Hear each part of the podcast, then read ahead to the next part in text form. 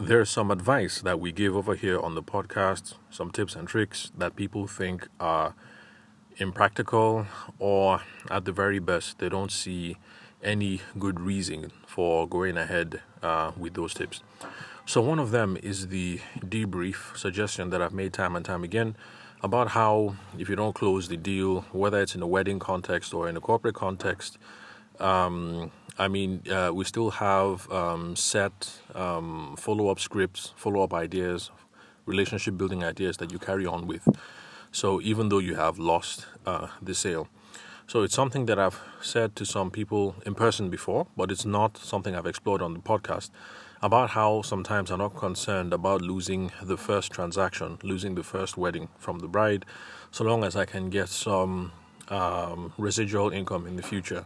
So whether it's um, referrals because she thinks I was the much more uh, trusted vendor, the more credible vendor, uh, but we couldn't go ahead because of price. Um, or maybe it's um, other things after the wedding. So um, I keep a residual mindset, um, basically.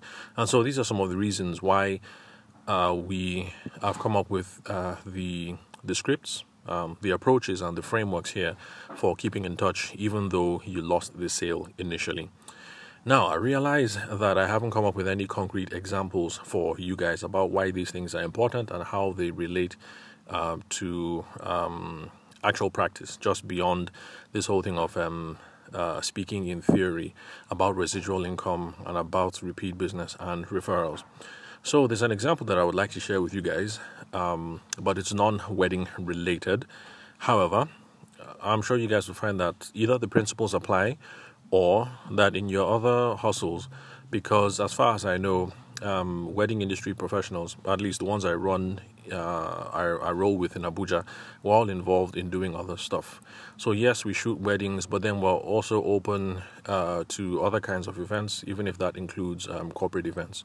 So this one is a much more of a um, corporate type scenario. And in fact, um, my uh, my video guy, uh, Shegun, who doesn't exactly agree with all the ideas I espouse, he does agree with uh, with um, that in this context, when it comes to a business-to-business context, if you're dealing with corporate clients, then yes, maybe it's worth going through the hassle, because as far as he's concerned, he sees the link between uh, we may have lost the sale today, but we can clinch the sale tomorrow, and if we um, have them on roster, Uh, as uh, if they have us on roster, rather, as uh, credible uh, service providers, then there's going to be lots of money to make in the future. So, um, yeah, where was I? Okay, yeah, so this is a much more corporate type scenario. So basically, a friend of mine uh, in the N G O space um, hits me up. She's going to send my phone number to someone, and uh, the person eventually did get in touch, and it turns out that it was A I G, because they have some corporate uh, leadership type seminar or training or something like that to run five days in Abuja.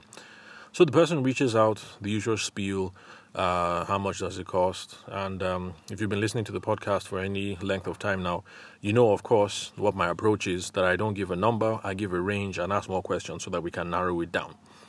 And so that's the whole process that we went through. And um, she even got in touch later on to, you know, ask her clarifying questions, um, especially when it came to revising the quote, because eventually the program got changed from a five-day program to a two-day program.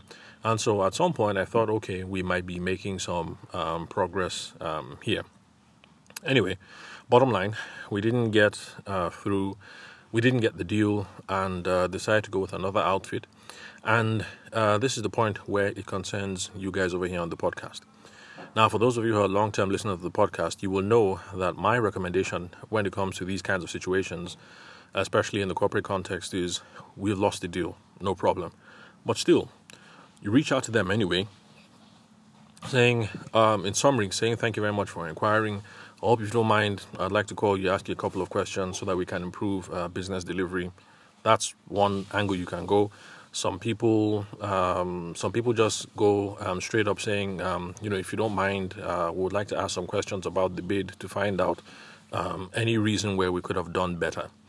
So um, whatever approach you take, you know, the whole thing of, uh, please, could you help me out? I'm trying to improve, improve business delivery.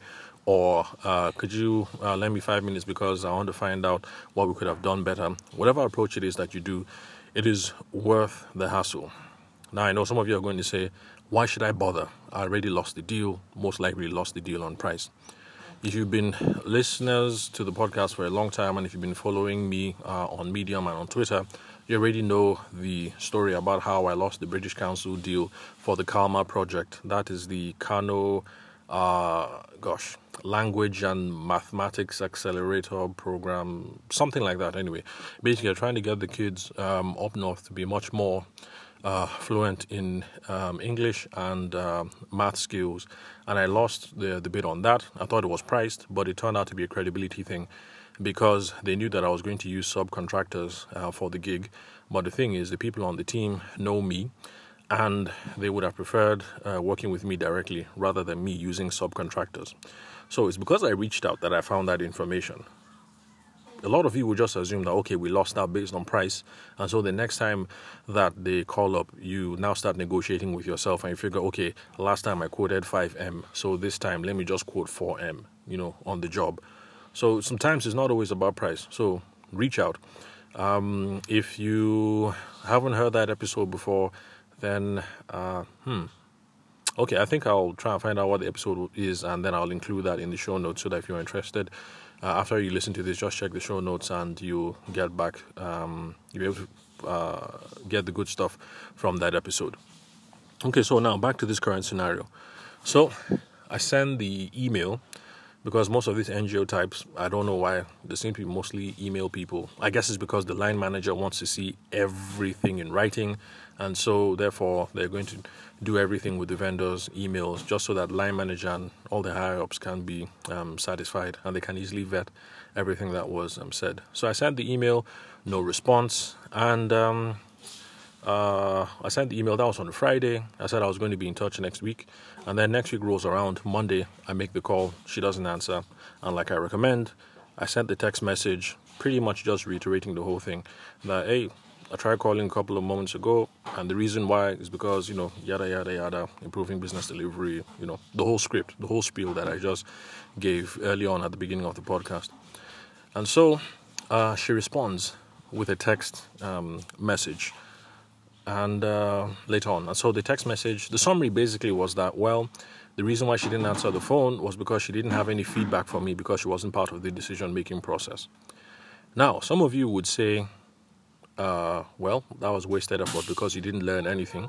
But this is a perfect example to show how it doesn't matter how much uh, small the intelligence you get, it actually is worth something. So now I know, let's say her name is Funke, not her real name. So let's say I know her name is Funke. So from this exchange that we've had right now, the emails and everything with Funke, I now know that she is not part of the decision-making committee. And that is useful because it now means that the next time round that they get in touch, because A I G is planning something else in Abuja, especially since uh, Funke and I have got a little bit of a relationship going. We've had a few phone calls, we've exchanged a few um, emails. I'll be able to go uh, straight up and cut the bullshit from the beginning to find out that, um, hey, you know, don't just put, her on, uh, put us on cruise like the last time. Um, so who is who is a part of the uh, committee? Who is making the decision? Is it the other guy, Kunle, that you said we're going to liaise with um, during the program? Is Kunle the one who is running uh, short on this thing? You know, because we have a relationship, I'll be able to just uh, straight up um, and no bullshit this situation.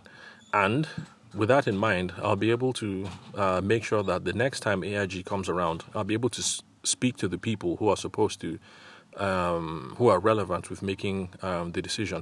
And when you're speaking to the decision makers this time, then your chances for closing the deal go up um, considerably. So this is just an example to show you how um, sometimes a lot of these tips and tricks and suggestions might lead to wasted efforts, but sometimes you come up with some useful information, sorry, some juicy information which might be useful in the long term. So right now, Um, I know that she's not a part of the decision-making committee and that the next time they call, I should do my best to make sure that the people who are going to have a seat at the table, that I'm having conversations uh, with them. So thank you very much, guys, for listening to the Sales for the Nigerian Wedding Industry podcast. I'm your host, Abuja-based event and wedding photographer Tavishima Ayede. And yes, the noise that you hear in the background is the kids, so I have to run to find out what shenanigans they're up to this time. So thank you very much for listening. I will catch you guys at the next recording.